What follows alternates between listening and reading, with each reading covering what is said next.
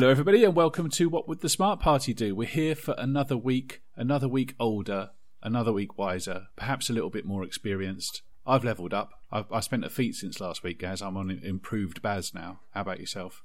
Oh, that sounds excellent. I've just been, I've got more skills. I think I've been given more things to do at work. Yeah. so I must have skilled up. You, you probably had to like you know resolve a bond or something uh, be, behind the scenes. Maybe the, maybe your GM cohorts have been like putting ticks in boxes, and then all of a sudden you could do something you couldn't do ten minutes ago. Isn't that weird? That's certainly what management think. I don't know whether it's actually worked or not. so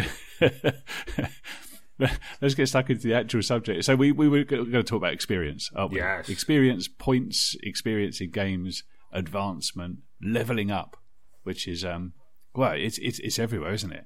I mean, leveling up as, as a quote or as an expression is absolutely everywhere, and it must have started with D and D, but you see it in every type of game, um, and and just in normal conversation now as well. So. Uh, so yeah, let, us get stuck into that then, guys, because we did character generation last week, didn't we? So what happens uh, a couple of sessions after that when all of a sudden you want more abilities? Um, what, what what have you got? What's your experience of experience? Well, leveling up, yeah, you're quite right. It was the very first thing. And when, when I was a young lad and you leveled up, it was quite exciting. You got more points in stuff, so you got experience for killing monsters. Not necessarily taking this stuff in in the first instance, but killing things got you XP, and then all of a sudden, ping, you was, you was twice as tough to kill. You found another spell somewhere, or all kinds of things wonderful happened, and that seemed great. Uh, then I played AD&D, and it got a bit weirder, and that you picked up a really expensive gold crown. All of a sudden, you went up two levels and learned loads of spells, and were a lot harder to kill, and that didn't seem to make any sense. But there've been all kind of manner of systems since then. Uh, and I do like it. I'm going to put that straight out there. I like advancement and leveling. Oh, up. really? Yeah, yeah. Oh, you, are going early on your opinion on yeah, this, yeah? not necessarily leveling up. I like a more uh, progressive system where you kind of chip away at it or a bit at a time. Things go on rather than just a big bang. All of a sudden, there's a ping in the air, and you know I've leveled up. But I do like that kind of advancement, and didn't get on with to since we're sticking in the 90s or even before then actually the old traveller where you couldn't get new skills. You kind of had to you had to lose skills in something else to get them in a new thing, and you can only maintain the maximum number of points. Uh, it stayed at a level, if you know what I mean. And I found that really odd in one of the older traveller systems. I didn't like it at all. I always liked the idea Yeah. of continually improving. I mean, I suppose we can always get into aging systems later, where, where you got to carry uh, to a certain age, and then they got worse, and all the stats started dropping. That was very upsetting for me. But yeah, initially, certainly in the early games, it was all about getting XP for stuff, so you got better, so you could fight bigger things and take their stuff. So you got more experience points, so you could fight even bigger things. and it's just kind of, it mm-hmm. felt a little bit like Sisyphus, which I saw a great cartoon for recently, with this guy having to push the rock up the hill, egged on by his demon, and getting more and more depressed until the demon set up a, a number counter, so it went up by one every time he rolled the hill. And then, then every time they reached a big milestone, like a million, they both cheered and high fived each other. Uh, and that sometimes feels a little bit like what D and D was about. Is that your early experience too? Yeah, yeah, totally. I quite liked it back in the day because I'll, I'll put my opinion out there straight away. I'm not a fan, but um, but I de- but I definitely used to be. Yeah, definitely. Because one of the things I used to really like about experience when I was um when I was a wee bear and playing AD and D, same as yourself, was just how ridiculously big the numbers got. The idea of having like 125,000 XP written on my character sheet because you start with zero, and and you quickly find out that a kobold is worth what no more than five. Yeah. that was one of the really good bits about the game. I thought, oh, this is long haul stuff, and the idea of something that sophisticated that I could play for years was was really really appealing. Uh, and moving up through levels was was tough then as well because you could you could die very very readily. And I don't think I ever did a D and D character beyond about level seven, maybe eight or nine at the very most properly. I mean, All right. just didn't really happen. I don't think so anyway, because we, we just want to start something new, and it was always a bit more fun to start than to finish something. So you know, if I, I, it's not that you got bored with what you were doing, but if you've been playing like a bard for more than a few levels, well, the rest of the party would kill you. But anyway, hmm. um, I'll pick a better example. If you're playing a paladin for a, no, no, I- I'll pick a better example. If you're playing a wizard. Then the chances are that you were getting more and more powerful, but you just wanted to try something different. So, but um, but like you, it, it was kind of cool to to tick a box. But back in early early D and D, you didn't actually get a lot when you leveled up. Not really. Not as much as you do in more modern games now that are, that are still pretty trad in that regard. You got some hit points, which was arguably the most exciting thing about it, because you would go from like three to six or seven, which was a huge deal Yeah. at an early level. Um, if you weren't playing a magic using class, you didn't really get much. Thieves will get a few points in skills, but not enough to make a, a noticeable difference, I don't think. Um, you, no, there wasn't a huge amount to it, but it still felt like a big difference. Uh, and I think some of that might have been because I played a lot of pre-published modules, and I, and I had like stuff like uh, Ravenloft sitting on the shelf, and, and for the life of me now I can't remember what levels you're supposed to be to play it, but I knew I wasn't, and I needed to graduate to get to that level. Uh, and I never played Tomb of Horrors, for example, because I never got a character high enough level, and then I was never going to be stupid enough to put it in the Tomb of Horrors anyway. so I quite liked it back then. A little bit of box ticking, a little bit of, of math. People still complain about bookkeeping. You can't really call it bookkeeping, can you? It's adding one number to another. But when the DM divvied up experience at the end of the night, that felt like not just experience points but victory points. So if you if you got more than the other players around the table, you could feel a bit smug about that. Uh, and if you if you got enough for some of you to level up and other ones not to, that that was kind of cool. Even if you even if you weren't the one who leveled, because back then there was there wasn't an expectation that everybody everybody be at exactly the same level. Because a thief's XP progression was much easier than a cleric's, for example. Yeah.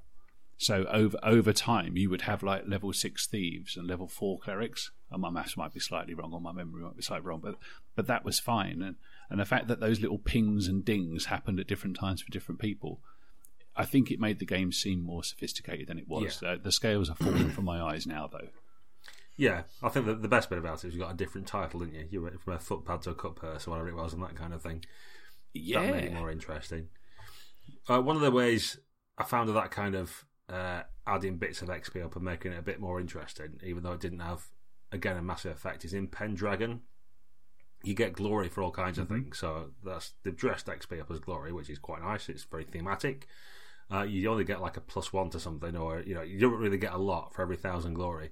But as you're getting your glory for uh, marrying an impressive uh, lady, or for slaying a dragon, or for doing something else noteworthy, you put a little line on the back of your sheet or on a spare sheet with you know the date and the glory you got for it and what you did. And at first, it seems like a bit of a why do I bother writing this down? But after you've played, you know, a dozen sessions and you look back at all the things you've had glory for, you've got a full side of A4 of all these like great deeds that your knight's done. You've got a nice little story and background of your knight and everything that he's achieved and done. So that was a nice little conceit. I like that. Um, then there's, I suppose, the other older games, things like Cthulhu or RuneQuest introduced stuff where you got a, a tick in a box, didn't you? So you had a skill, and if you successfully used it once in your adventure, then you ticked a box, and it meant you, you got to make a skill roll later on, and your skill might improve. And the better your skill was, the less chance there was you'd actually achieve it. So you had to kind of like fail a roll in that skill to then improve it. But that led to some odd behaviour as well. I seem to recall, like uh, good old Cthulhu had uh, kick and punch and headbutt and that kind of stuff. So you get players in fights with cultists, and instead of doing whatever seemed dramatically appropriate, like trying to trip them up with a kick, uh, they'd already got a kick ticked off in their experience set, so they try and headbutt them, and they'd be running around trying to headbutt this monk or whatever for God knows how many rounds because they wanted to get their headbutt percentage up. And obviously, you know, you can play in a better way than that. But when we were younger, I think that was just a thing you did. It became a, it really was literally a box ticking exercise of trying to find things to tick boxes in so you get more XP. And it seemed very odd that you could, for example, uh, research the hell out of a library every single session, but unless you had a level up phase, then you'd never, you'd only get that one chance at getting better at researching in libraries. It's just like once you'd done something once, you had a chance of being better at it. But no matter how many times you did it, between this arbitrary point, it didn't improve those chances or make you any better at it. So it was a nice little thing in that you got to tick a box and colour a box in. As we've said, we enjoy that. But in terms of seeming realistic, realistic or functional, bit odd, really. Yeah, I, I had exactly the same experience, mate. Um, I remember physically enjoying ticking the box, but it soon fell away. Really, I mean, it, it just didn't survive actual gameplay. One of those things that probably looks better on the page in the rulebook than it does actually around the table, because skills don't get rolled with any kind of stable frequency. So you know, as soon as you have any kind of combat, even in a, a system like Call of Cthulhu, you're probably rolling, I don't know, 10 combat skills over the course of 10 rounds. Um, but you're probably only ever rolling use vehicle once. Yeah. So you can't become a master driver or anything else like that. And, and your perception check is, is typically the first thing you roll in any adventure or any session, but it's kind of rarely used after that. And it just it does the frequency thing just didn't really work. And and uh, f- but for me that that comes from the from you know the the grand sin of gaming, which is skill systems, which I tried to convince you of last week, but. But but this is the kind of behaviour skill systems encourage. You see, if you've got a bunch of skills with numbers next to them, I don't think it's unreasonable to want to see them increase over time. And definitely in the modern age, video games do exactly that, don't mm. they? It's, it's normally kind of hidden behind the interface, but you've got a, a big list of things you can do with numbers next to them, and it gets better through time, practice, or whatever the system is. So, yeah, it, it did seem kind of cool, but I think this was just one of those things that I wonder if if D and D hadn't included it in the initial game, and role playing had come along anyway. I wonder if experience or advancement would be in any game by default. Because there are some brand new games which are trying to kind of reinvent role playing. I mean, I take sort of Fate Core Mm. as an example. That that's written as if no other games existed. I quite like its tone for that Yeah. reason. And advancement is kind of in there, but it's it's I think perhaps what would have happened if D and D hadn't invented it, in that it's kind of there if you want to have it, but it certainly isn't core to the experience. And pardon the expression, but but all of the original games, it was very core, and it carried on for decades before anybody tried to do anything really innovative with it, like you know dispose of it, for example, or or think of a completely different way of handling it. What do you reckon? Do you think it's just a, legacy? Yeah, very, very probably actually. I think it's just uh, kind of role playing games come from war games, really, don't they? And that kind of thing. That's the the, the history behind it. So they've always been written or were written with an idea about game involved and then what a game was. Uh, and progression seems. I, mean, I don't know. I, I still like the progression element, but yeah, I think you're right. I think stuff like Fate's written with for characters at the top of their game, and they stay that way. Uh, and that's possibly a reason why I don't really like Fate because you don't get any change in terms of mechanics necessarily. You can swap traits in and out and that sort of thing, but you don't get any better in inverted commas. Even though, as we sort, No. sort of mentioned, like Sisyphus, you know, even in D and D, you just fight bigger monsters. You- You're still as likely to die at first level as you are tenth level. It'll just take longer. That's all. Um, but I do like the idea of getting better, so I don't really like the fate thing. But I think you're right. It probably comes from the fact that the, the granddaddy of them all had experience. Everybody else feels like you have to. Much the same in a, the way a lot of games have combat chapters and all the rest of it, and encumbrance and other little things that are just always there because that's what the first game had. So that's how a lot of people do it. I know the GURPS, uh, so GURPS Discworld, is it? I think it was in the end. I don't know why GURPS, but a Discworld book only got written eventually by Phil Masters, I think it was, because he was the first person who didn't say to the license holders, "This is what my combat chapter looks like," because he just went for it Ah, based on the spirit of the game. I mean, ironically, it's, it's GURPS, which is one of the most tedious, mechanically intensive games around. but you have to strip a lot of that out, and, and you, you can know you can use it. But um, yeah, there did come a point when people started looking at the games and saying, "What do I want to achieve?" rather than this is the template for how role playing games are. So I need to do that first, and then I'll add my bits on afterwards. because it's right, mate. It's weird if if you just look at the, the early games in isolation, you think, what what's it trying to simulate here? Given given the roots of the hobby, you've mentioned wargaming, which it absolutely came from. There's not a whole bunch of experience stuff in wargaming, to my knowledge, and I do a fair amount of wargaming. You get a bit of it in sort of skirmish games, um, but I, I don't I don't really know why the experience thing is in there. And then it, then you look at maybe I don't know the novels that the original gaming came from because I don't think it was so much based around movies then. Um, and you don't see that much zero to hero stuff, do you? Certainly not in the short stories. I think maybe maybe there's a case for Conan, say, where you look yeah. at sort of his career, yeah, possibly that from from an adventurer from a, and a thief all the way up to a king and a conqueror. So I kind of get that, but that's but that's one thing. Um, Elric stories, there's a progression in there, but it certainly isn't a progression from him going from goblins to dragons in caves. No. So I think it's kind of strange that it's in there. I, d- I don't mind it that much. Listen, zero to hero gaming is fine for me. I just tend to use it as a bit of a sliding scale that I start um, start a campaign with. I can start at level eighteen if I want mm. to. I just pick the starting point and it moves forward from there. Um, but it, I, I, think it is a weird thing, and I think that's why some of the the new, more modern games that have tried to rebuild and reimagine what role playing would look like if it started in the 21st century. It's, it's one of the things that goes, certainly in indie gaming, isn't it? There doesn't seem to be much advancement in those games. No, uh, and they tend to be quite discreet and written for not necessarily one shot, but a short play of, say, a campaign six sessions. Whereas in the old day, a campaign mm. could last a years, that kind of thing.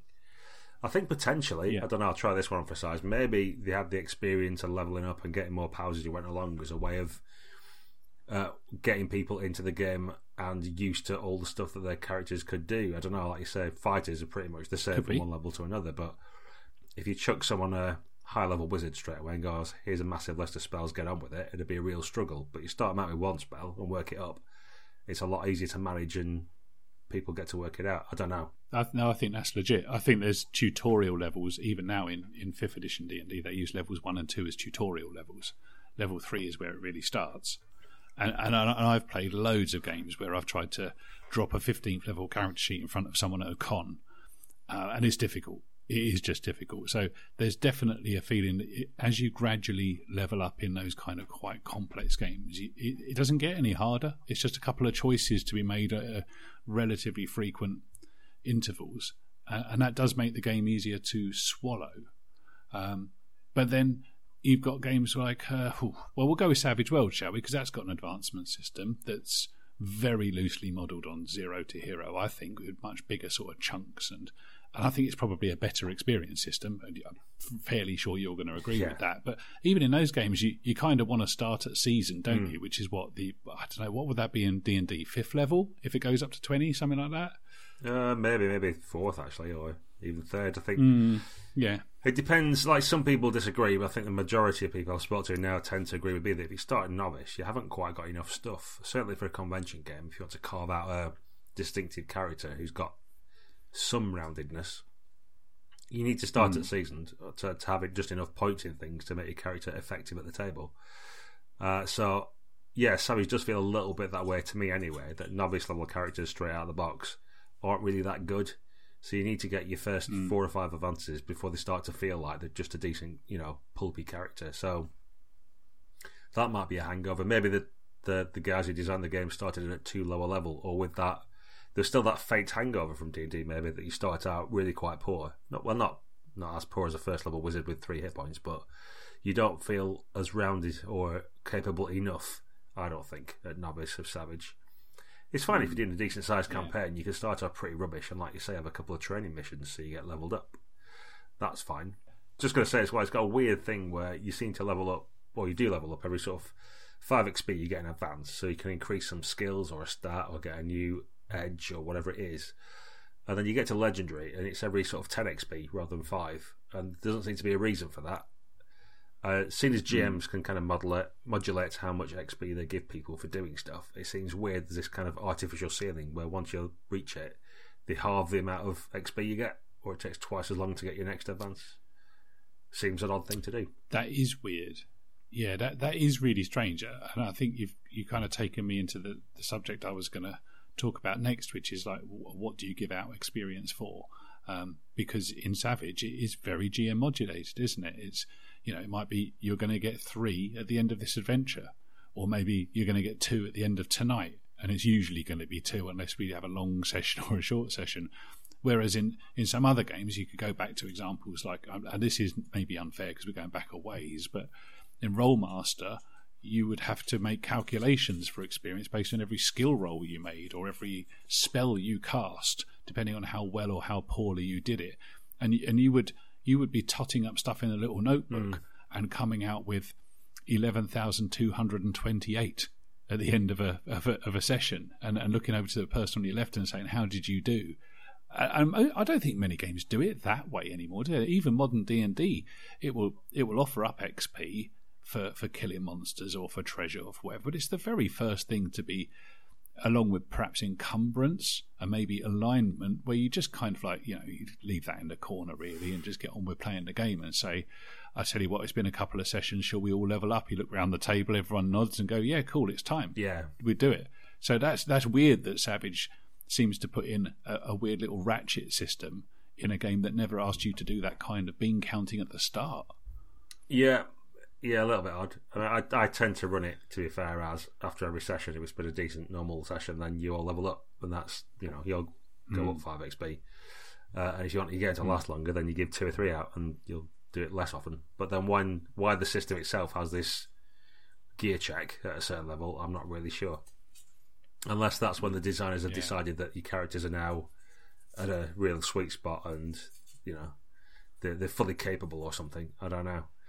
Um, but yeah, the, the other sort of weird thing with experience, you sort of touched upon it there, was certainly from like a White Wolf point game point of view. You used to get like one experience point for turning up, and you know, but it did mean people didn't bother, didn't get that experience point or whatever.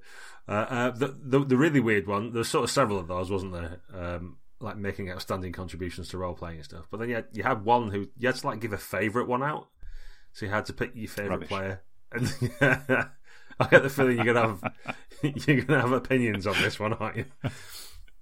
But that's Yes. that sort of thing where, like you're saying, you know, the, there could be disparity in XP depending on what you've done or what the GM decides to give out. Yeah, it's not great, is it?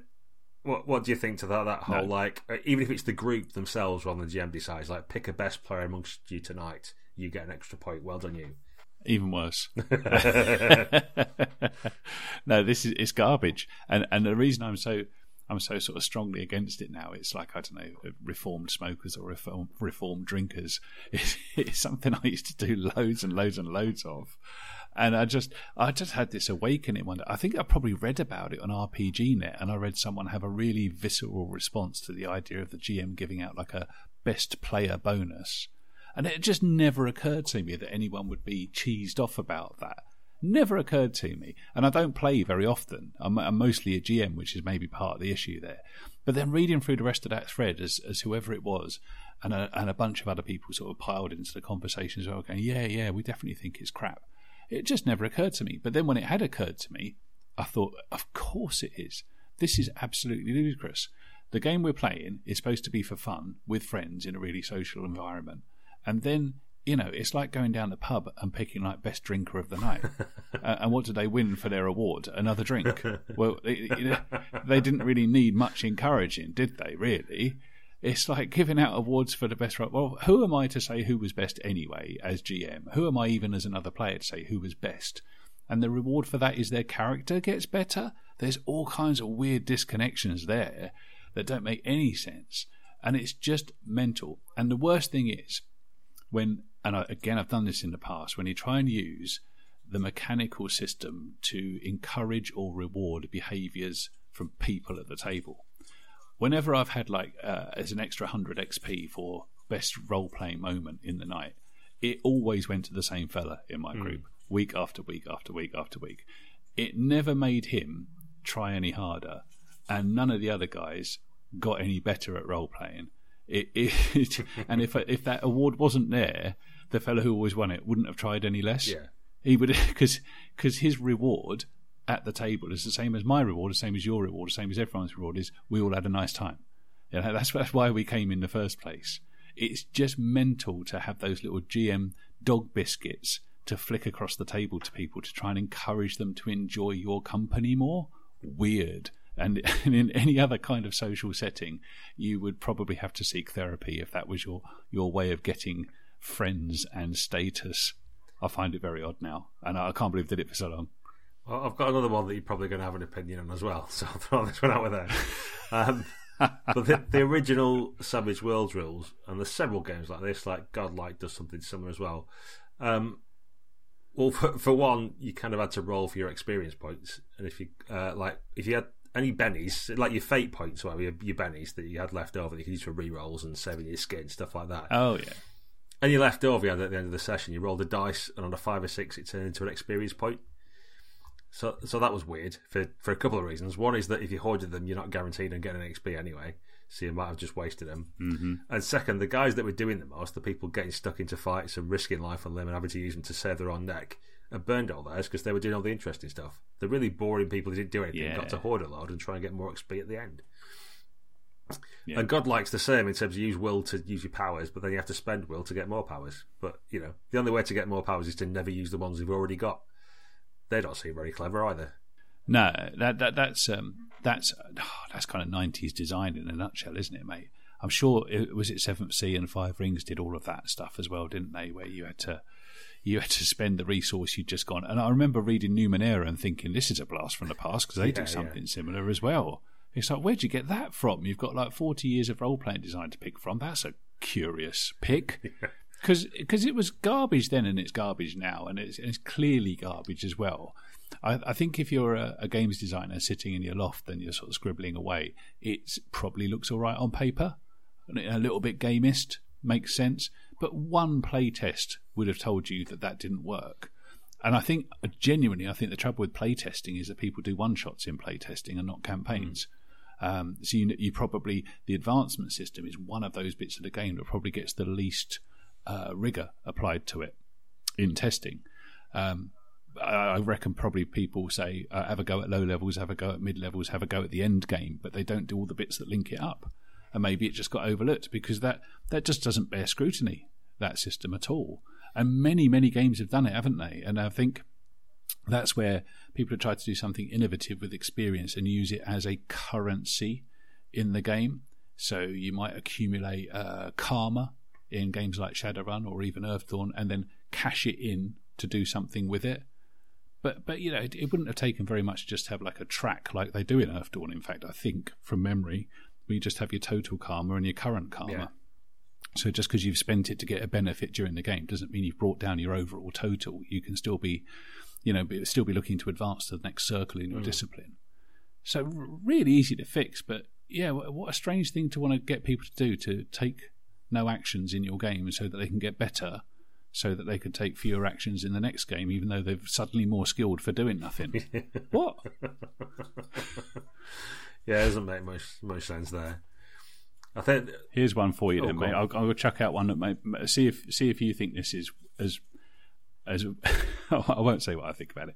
Right, you know we were talking about like here's a list of things that you'll get like best role player of the night or whoever whoever made people laugh the most. I've seen that one quite a few times. Yeah, whoever like made people snort their tea out of their nose. Uh, how about people who do the most background or write the most maps or take the notes during the session? What, what do you think about awarding experience for behaviours like that? Yeah. the only one that I've that I've seen that I think was good was in Earthdawn where you got legend points because they applied in game as well as to experience. And if you wrote a journal physically as a player, then that also counts as the journal that your character was writing and handing in at the Grand Library of Throal, and you got legend points for that. Mm. Specifically, group would get legend points because you're writing about your your group of characters, your circle, or whatever they were. Um, Yeah. So that that I think worked quite well, and I did enjoy it. And we ended up with loads of much the same as I was saying about Pendragon, where you could look back on your character and what they'd done. In one of our campaigns, uh, Matt was doing a, a really good. He had the troubadour as well as a character, who's like the bard kind of character, and he'd got a great, you know, this excellent wealth of information that we got this great background of the campaign and stories all about it, all written from his point of view. So everything was obviously solved by him. He didn't cause any of the problems and all the rest of it, which was a lies compared to hmm. how the campaign went. And all of the players complained, and so did all the other characters in game. But he said, "Well, you write it then. If you don't agree with the history, you write it, and no one else can be asked." So he got his, you know, write his own version, and we had this great artifact. But at the end of it all, when we finished that particular campaign and started a new one, he just said, "I don't want to do that again. It's too much work." And so, hmm. yeah, I, I don't know. I, I, I sort of I like the idea that there's some kind of reward for helping the GM out in some way if you do something, but then you might as well give out XP for the guy who makes brews or brings pizza or whatever else you do. You know what I mean?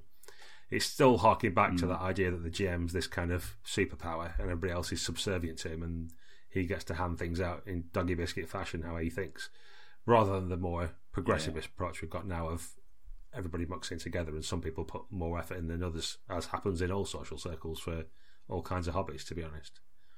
There'll always be that guy who drives you to the Peak District to go for a walk, and no one else will bother getting in the car, and that sort of thing. You know what I mean? Yeah, I mean, the experience systems are, are seen as an incentive and a reward. I think that's why they're kind of there. And I can see how they're a reward. But whenever you try and use them as an incentive, that, that starts to get into strange behaviour, like incentivizing people to do homework, Yeah. basically. and and that does become work as well, you know, when you feel like you've got to get a task done before the next game. It's fair enough if you're in a book club and you haven't read the book you're supposed to be talking about next week. That makes sense. But but when you want to rock film. up and play an improvisational conversation game, you know, trying to do pre-work for that seems a little bit bit churlish, really. I think it, it just harks back to what you said that ultimately, if people want to do that kind of thing and they're good at it, then they'll do it anyway. It doesn't really matter whether you give them some XP Yeah. or not. And the people who don't want to do it, you, you know, you could offer them hot, cold hard cash. and I know people who wouldn't bother. I could offer them twenty pound a Mm. week and they wouldn't even, you know, they'd intend to do it and then can't be asked. You're not going to change Yeah. behaviours yeah, exactly. that way. No, no, not at all. So, so the other way to do it, then, I suppose, ideally, is to have your uh, your experience systems just change the the game rather than the player, but change the situation. And I think that's where they work best. Is um, and I think I think that Pendragon stuff you talked about. I, I didn't realise that from Pendragon. I've not played enough sessions to ever do that kind of advancement thing, but that sounds really cool. And it reminds me of stuff you see again in modern games where to progress to a next level, just to use a, a basic term, you kind of have to do a little bit of a shopping list of activities. So it might be that if you're a thief, you've got to like cross off on the list. Um, you've got to complete a heist. You've got to like uh, uh, you've got to seduce uh, somebody in a bar. Um, you've got to get involved in a scrap with your party members or whatever the list is, and everyone's got like a list of like half a dozen things. And as you start ticking those off, so the list is kind of written in advance. If you can complete those that kind of quest mechanic, then you can have the next stage of power. That I think that's quite quite a neat thing. Um, perhaps it's not as neat as you do cool stuff, and and then we, we so basically you have six lines with boxes next to it, and once you've you've completed six cool things to be pre to be post determined, that might be better or a mix of both. Where where do you stand on that sort of stuff? Yeah, that sounds a little bit like the Beat to Quarters duty and honor kind of system, where you have a, a mission, uh, a naval mission in Beat to Quarters, or a military mission in and honor, and you'll have a series of things that happen along that. And once you've done it, you get the reward, but you know what the reward is up front, and it might be an increase in Right. reputation, or you know, so you get some monies or whatever it is, get promotion. Uh, but you can also have personal missions. So while you're doing this big overarching thing of taking these Karen to Badajoz or whatever, you'll also introduce your thing like I need to have a duel with that French captain or something, and you'll have uh, between I think like say two and four scenes that it'll take for that to resolve. And when it does, you say if I succeed in this, then I'll get X, and if I fail, then Y occurs. And then you play it out through the course of the, the little mini campaign you're playing, and you get your reward or penalty as a result, and your character changes. So I quite like that. That's good um, and slightly different. But I do like uh, Hot War as well in terms of you'll have agendas that you have to fulfill, and as soon as you've done one, completed it, you create another one straight away. So you might have find out what happened to my daughter. And once you get to the end of the conclusion of that, it turns out that someone's kidnapped her or something like that. So you create another uh, agenda on the back of that, sort of like you know, recover my daughter from the kidnappers or whatever it is. To use very simple examples, but that way the, the story keeps rolling based on what's written on your character sheet is something you have to do, and as you achieve it, then your character progresses. But Hot War's got the interesting one where you'll get more traits and things like that as you go along. But you really should, when you play it, in my opinion, try and give yourself negative traits as well. So that's something that you don't see too often in experience. Where Mm-hmm. previously, now we've been talking about, you know, you get better, you get more points, you get more dice to roll, all that kind of stuff. Uh, in Hot War, you really should possibly look at giving yourself more negative traits because it makes things more interesting. You still get more dice to roll, but there's a chance of more complications coming out and that sort of thing. But you might not look at penalising opponents as you go along. You might look at penalising your own character based on their experiences or how the story's unfolding. So that's another interesting twist on things in terms of, uh, well, the first examples I give about Beat to Quarters is more about predetermining your outcomes and then having stages and, and, and, sort of rolling the dice to see what happens or flopping the cards. And then Hot War's got this thing where you sort of slowly progress and your character morphs over time. But you shouldn't look at just necessarily making your character better in inverted commas. You should just look at making them more interesting, which is mm. a different take on experience yeah. altogether, really. And more, well, probably models what happens in real life that we get older and wiser, arguably, but then you know you might get weaker or softer, or you get more emotionally scarred, or you get stronger at other things. What do you think to that? Yeah, yeah, I, I can I can see that. That's that's for me. That's a question of sort of zooming in and out of things, and some of it's on a very big scale where you might have like it's a kind of a life plan, isn't it? Where will you be in five years? What steps will you have to take to get there? Um, and in and in a really big campaign, it's like you know some kind of military thing. You could actually see that, and you're you're ticking off like goals as you get towards where you're going to, and that'll be a mix, won't it, of like narrative stuff where the, the campaign is unfolding, and that's its own hmm. reward, mm. and of course you're becoming more more veteran, literally, uh, and that that provides mechanical rewards. And then at the other end of the scale, I think I think the fate point economy in fate games is almost like an experience point system, but on a really really tiny scale. So if you if you act to your trouble or to your disadvantage, for want of a better term, so if you if you take a massive risk or do something that's really kind of against what you you might want to be doing, you get yourself into trouble. You kind of immediately get some experience points for that in in the form of a fate point, which you can then use later on to get a benefit out of.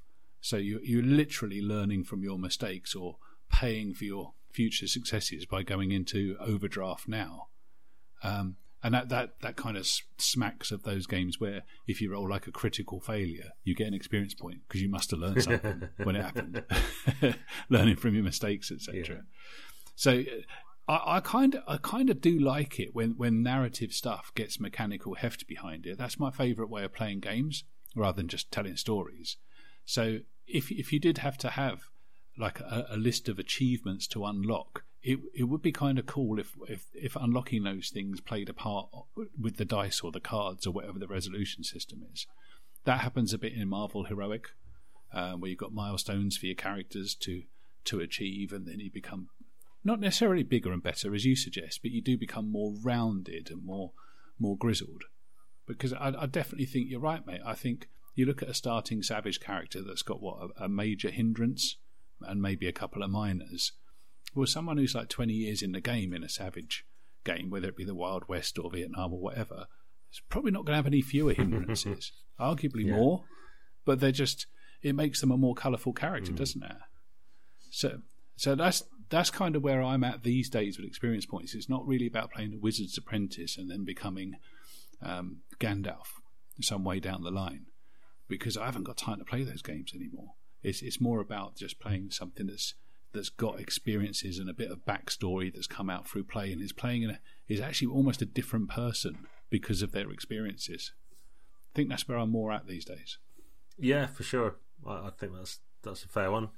Um, another interesting one I just thought of, which is sort of going back backwards a little bit in the conversation, but never mind. It's our podcast; we can do it well. Hmm. Uh, a game called Rune. Yeah. Oh yeah, which was competitive, yeah, which had kill stealers. So you, you were the players were actively trying to steal experience points off each other. So they would try and fight the bugbear or troll, but only to the extent where it got within danger of dying, and then they'd all sort of parry each other's blows to be the one that actually dealt the killing blow and take the experience yeah. and that sort of thing. Which I'm not sure yeah. to this day whether it was really just um, a satirical role playing game, taking like poking a little bit of fun at role players generally, or whether it was a serious intent or not. But um, we did get a little bit of play out of that, didn't we? I, I played it quite a bit. It's um, I, I, think there's some stuff in there which is revolutionary. Uh, it got dropped uh, like fairly early on because for a very very crunchy mechanical game, and it was in comparison to many games, it, it, it was just wrong with some of the numbers. The errata was fairly massive and it was a little bit broken, and, and you just can't have that with a game that's supposed to be tooled up for competitive play.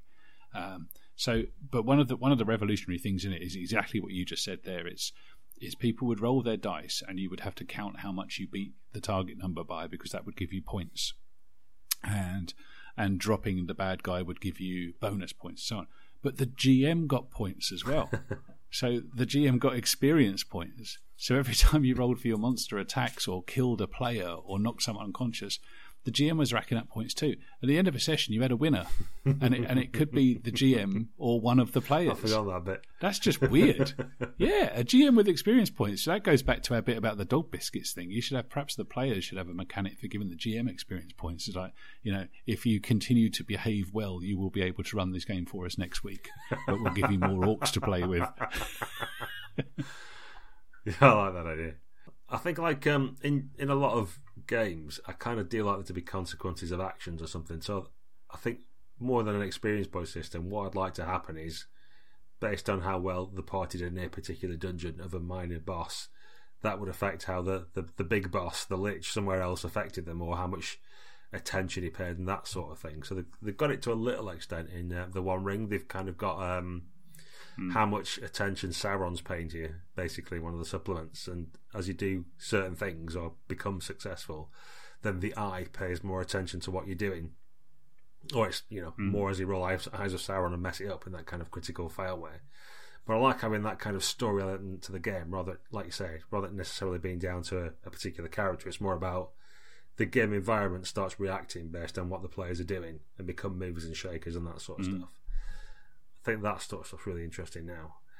Uh, whereas bizarrely, the actual normal advancement and experience system in the One Rings a little bit odd in that you get advancement points and experience points, and they're separate. And the advancement points are based on using a particular skill. And there's a matrix. So you've kind of got body, mind, and soul, and you've got different approaches. So you'll have uh, awe, which is mm. like really intimidate people, and, and the more persuaded type of one. And the the the mind ones are, are similarly set up. It's, it's, it's, odd, but anyway, across each line you can have up to three pips. So there's a, a, limit to how much experience you can get, and after you've got the first one, it's harder to get the second one. You do something more impressive. But then those those right. points can only be spent on general skills, and then your experience points are separate based on who's the most exciting player or whatever, and they can be spent on your weapon skills or increasing wisdom and valor. And they seem to have two separate systems. And the only reason I can think for it is that they want to stop people just dumping all their XP into weapon stats and making it a combat game or something. So they kind sure, of force sure, you to sure. have general skills and weapon skills as two separate things. But I'm not sure why that is. Apart from, like I said, the only, the only reason I can think of is they want to, as a system, mechanically stop you dumping all your XP in sword or spear and make you have song and craft, even though those general skills are useful in the game and have a place. Mm might it be a pacing thing? Because I, I, was going to ask about speed of advancement. If, if you've got advancement in your game and it's just there, it's, it's kind of the next question for me would be at what speed does it go? Because back with the old school D and D stuff, you might get through the first levels fairly rapidly, but it, but the, it was exponential. So I think there was an expectation that you would play a character for literally years, possibly decades, and there are probably still people doing it now. I don't think that's the case so much anymore, and everyone will have their own personal preference on it. And I, and I wonder if if games are transparent enough about their default setting. So you know, I don't know the One Ring, but what what would be the game's expectation for for how you progress in that? How much play do you have to get before you become Aragorn from Frodo? If that's how it works. Uh, yeah, quite a lot. I imagine it does work in that kind of exponential way which kind of makes mm. you hmm. want to round your character out a little bit more, I guess, in terms of the first time you put a pip in something, it costs you a point, and then the fifth time you put up, it costs 17 points or so. The, the, the two scales are different as well. So the advancement points and hmm. experience mm. points, they've got a different scale of how many points it requires to put something up one, and depending on what it starts at, and that kind of thing. So it would take some time to get all your skills up to five dots or whatever and everything. So, so you kind of mm. either pick and choose one, and it gets harder to move your matic skill up once you've got it at four than it will be to put several of the mm. things up to two or three, if you know what I mean. So it's got that kind of balance in it. Um, I've not played it long enough. And do you notice the change? Is is there if, if you move from three to four in something, do you feel that much more effective, or is it a tiny increment that maybe comes off one in twenty rolls or something? I think anything up to three is fairly weak actually because the way it works is you roll a feat die and then you roll a number of success die and you get a number of success die equal to the number mm. of pips you've got in that skill. Uh, and the way you get a good mm. or exceptional success is to get a six on your extra dice that you're rolling. So if you're only rolling one extra one along with your feat die, you're only ever going to get a good success. You can't get an exceptional one because you need two sixes, if you know what I mean. Um, so the more of dice you have like that, the more success dice you have, the more chance you've got of getting those good and exceptional hits. And because things like in combat, uh, your damage is fixed, so your sword will do say five points of damage and that's it, and an orc might take seven. It means if you just do a regular hit, Hmm. you won't put an orc down; it'll stay up. Whereas if you've got say Hmm. five success in something, there's a good chance you'll roll that extra six. So you'll get to add your body dice to it, and you'll have done ten damage. So that will take an orc down as opposed to not doing. So it's really about not the sort of base level succeeding, which all comes down to your feat die quite a lot of the time. Uh, it's more about getting those extra sixes for the extra special successes, and you can. They're just a lot more potent characters when you can when you're rolling more d6 to get those extra successes, as well as having a better chance of actually hitting the basic target number as well, or a more difficult target number. Um, but it's not it's not as easy to see as say a percentage based system where you know if you've got ninety percent and someone else has got thirty percent, you're much more likely to hit them. The, the kind of there's a bit of a subtlety in terms of you've got to hit a target number and then you've got to look to see how many sixes you rolled as well for how good a hit it was. You could roll a thirty-seven to hit, but that doesn't matter if there's no sixes on any of the dice. So it's a little bit of a weird one. There are several hmm. systems like that where it's not immediately obvious how good you are at something, or just because you're rolling more dice doesn't necessarily mean you're going to do something better. Yeah, absolutely. Like especially in those roll and keep games from the nineties, which were yeah, and- and there's always math underneath it, and and if you want to dig around in it, you can find out what's going on. But for me, it's it's, it's much about feel, isn't it? Mm. Do you feel more potent for having invested some of your time in eh, in a skill or an ability or whatever? I think that's why you know D and D Third Edition with its massive books of feats felt like such a reward for players. There's a reason why it was popular because you could you could take something that you never had before, and as we spoke about last week in, in character generation, your, your GM probably didn't let you even attempt it until until you got it, and to add a add a new ability onto your sheet onto what was previously a blank line always feels like a bit of a thrill, hmm. doesn't it? Still to this day. Yeah. More than I, I think more than putting like you know bow from three to four, putting down you know something different, even if it is just like a contact Yeah, you know, which is which is I, I I'm I'm- I'm kind of leery that a games experience system should give you stuff like that because maybe that ideally that would just come out in play. But writing down a contact you can rely on in a cyberpunk game is a is a cool thing to have. So I like that kind of stuff. So for me, it, yeah, the question is about speed because I was thinking about uh, Thirteenth Age, which is a, a new take on a, the most classic of uh, of role playing game adventure tropes, I suppose. So it's it's fantasy stuff in a D and D world, and they only go up to level ten, but the levels are much wider.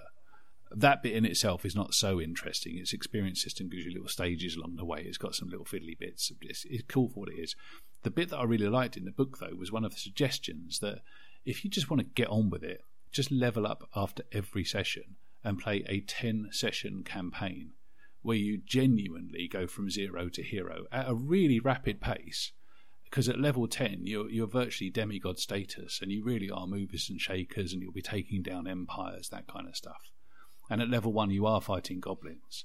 Lots of goblins and cool goblins at that but and, that pace i don't know if people do that but that's the kind of thing that interests me now because actually a 10 session game i'd consider that quite long these days because i'd probably want to go and play something else after 10 sessions of anything i'm, I'm, I'm kind of interested in playing uh, on fast forward as it were what do you think would you, would you be tempted by something like that in savage where maybe you went up a, a rank every game yeah, could do. It feels a little bit too fast for me. I think I like the idea, and D and D seems to fit. Um, I don't know. I think I want a kind of you pitch at a level, don't you? I, I quite fancy playing um, a game of Reign or something like that, another one roll engine game. But that's one where you like you're all pirate princes, or you're all you know, you are big movers and shakers, and the game's based around that, and it has these company rules for how your pirate fleet or how your principality does or whatever else, that kind of thing.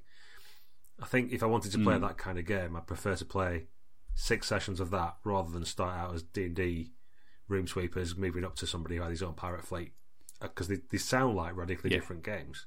So while it'd be interesting to do, I think for hmm. me, I'd like to know what the conceit of the game is and have a go at that thing rather than change the game from week to week. But that's just personal preference. yeah so no, that's that's my preference too. That's that's how I currently play my games. I, I try and look for the tiers within the game, which might not be immediately obvious. And I suppose you would just categorize them as low level, mid level, high level. And even in a game like Feng Shui, there's there's there's other levels of game beyond the just having gunfights in bars. There's the whole netherworld stuff and demons and feng shui sites. So I think every game has levels, even if they don't call them out as such. And I, I I don't really necessarily always want to start with the baseline activity anymore with games.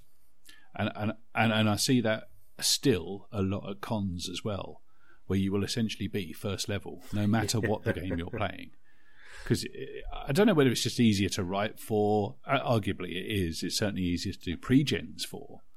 But I, you know, I fancy playing some D and D that starts at level twenty, just for a couple of sessions. You know, just playing the planes and all the really big stuff, and be fighting dragons, not having to spend a year working up to that. Uh, and and whether or Night's Black Agents, you know, I want to be taking down Nosferatu and going after Dracula in his castle in the first six sessions not in the first 36 sessions or whatever it is it takes to get to that sort of thing. Yeah. And I'd appreciate that that might be a minority view because I, I, I know there's a big old democracy of gamers out there who, or proportion of gamers who really like the idea of what they call slow burn stuff. But I think that's probably on a day to day basis. But I think the stakes could be higher for games. And I, and I kind of I regret not getting to play in the upper reaches of some games over over the years because I just move on to something else after time. Everybody mm. does, don't they? Yeah, no, I think you're right. Uh, certainly for me, it's probably Delta Green was the one that's always like these massive conspiracies, and you want to peel away layers of the onion and slowly let things out. But more times than not, that you know those sort of campaigns will just fall on their ass after a while because people move away or whatever mm. else, and you play ten sessions, not reveal very much, and all the cool stuff you've read in the book, you haven't got to reveal twenty of the players because you didn't get that far. So yeah, I've definitely got as we've got older and times got uh, harder to get hold of to actually do gaming. I like that acceleration more.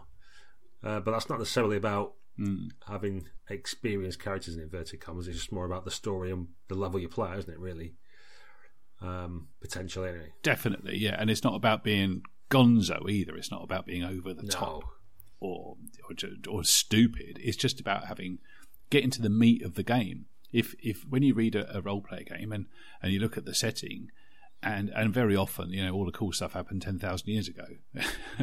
but but wouldn't it just be good to get to the cool stuff a bit quicker? Because I think there is still a built-in assumption you have to kind of work for yeah. it, and the game only kicks in after ten sessions, and that that's still true of, of, stuff like Apocalypse World, where where the received wisdom appears to be you've got to put in a dozen sessions before it gets I, am not going to say good. I don't, know, but maybe that is the case. better, maybe it gets better. Um, but yeah, you know, I just I, I'm I'm now of the opinion, mate, and after this chat, especially with some of the stuff you've talked about with like negative levels, I just think I want to see change from session to session, but it's not necessarily on on a slow curve moving upwards inexorably to to demigod status that change could be getting worse at some things from session to session. But I just want to see movement, both in character and the campaign world, yeah. and probably quite chunky movement too, like a cutscene to like you know a year later when you're in the monastery because you're still crying over something you did in the scenario last year, and just move things forward at a bit more of a pace between sessions. That's yeah, that's quite interesting. Um, I had a game at was it Conception or IndieCon? Not last time. Well, the last time I went, which was the time before the the most recent incarnations, uh, with a guy called Todd Furler who runs games in the US because he's American. So why wouldn't yeah. he? Um, unknown armies, but he, he's um, crazy. He's very, very aggressive in scene framing. I, I, can tend to be, but he, he just took it to another level. Really, and he, he was just kind of as soon as the scene had finished, it's a okay. That's all I've got here. Um, so now it's eight o'clock the following morning, and this is the situation, and someone's just walked in, and that's happened. What do you do about it, kind of thing? Uh, and yeah, your idea is sort of like just taking that kind of thing of cutting out all the faff that you'd normally do and moving straight on to the next interesting mm. bit, but doing it at a more macro level. And I, I yeah, I do, yep. I do like that kind of you know a year later, what's happened and uh, where are we now? What's the next crunch point? You don't need to go through all the mm. the minutiae of let's go shopping for potions and all that kind of stuff. Let's assume all that happened. You're now in a dungeon mm. hanging from a cliff or whatever, that sort of thing. You know, move it on to the next interesting bit and have cool stuff happen. Yeah. Yeah. Yeah, flashback if you have mm. to, you know, where you've got the grizzled old war veteran sitting around a tavern table and and as you go around the table, each one of them says a story from the past. You could you could nominally have like tenth level characters on the table in front of you, but then you whip out a second level version of it just for the, just for an encounter, just for one encounter, and you're not going to die, but you just go backwards and forwards and and just have some momentum in the game that is perhaps uh, you know just uses it uses everyday narrative devices from books and films and whatever where you can just speed up slow down go forwards go backwards go sideways tell a story from someone else's perspective completely. Some retainer in your party gets the spotlight for the next week.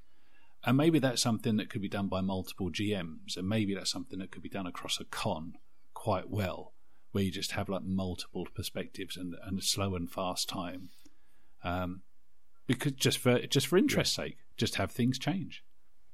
Yeah, that is quite cool. I've often thought with the Pendragon of doing a separate set of characters having the um, the squires and having the knights and doing one mm. session as the, the knights and then sort of rerunning it, but with the squires as the player characters and that sort of thing. I think that's mm. really quite interesting. Um, yeah, yeah. I, I, don't. There's got to be more to advancement than hit points, yeah, hasn't it? Got there really to. has.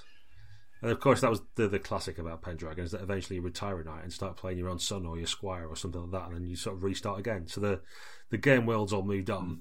and the history books have changed and all the rest of it, and you've got all these great deeds, but you're now a different character, but in that same world, and you kind of all carry on from where the other guys left off, but you're sort of resetting your power level and what experience and deeds your knight has done, and you kind of got to live with the shadow of all the stuff your dad did or he's doing or whatever else that kind of stuff. So I quite like that element that you can sort of you don't necessarily get to level 30 in inverted commas and then that, that's it you retire your character and start a new campaign you can carry on the old campaign world You're just taking a different perspective on it from a different character uh, and, and, like with so many things mate pendragon got a lot of stuff very right mm. didn't it it was the you know at a very very early stage in the hobby's progression it's, it's basically you know it's game of thrones owns a lot to it yeah. perhaps i think that kind of dynastic stuff ars magica is another perhaps uh, game of a similar vintage that just does stuff with time and has multiple party members from from the stable boys to the sword companions to the, the wizards themselves and, and works in years instead of six second rounds on occasion.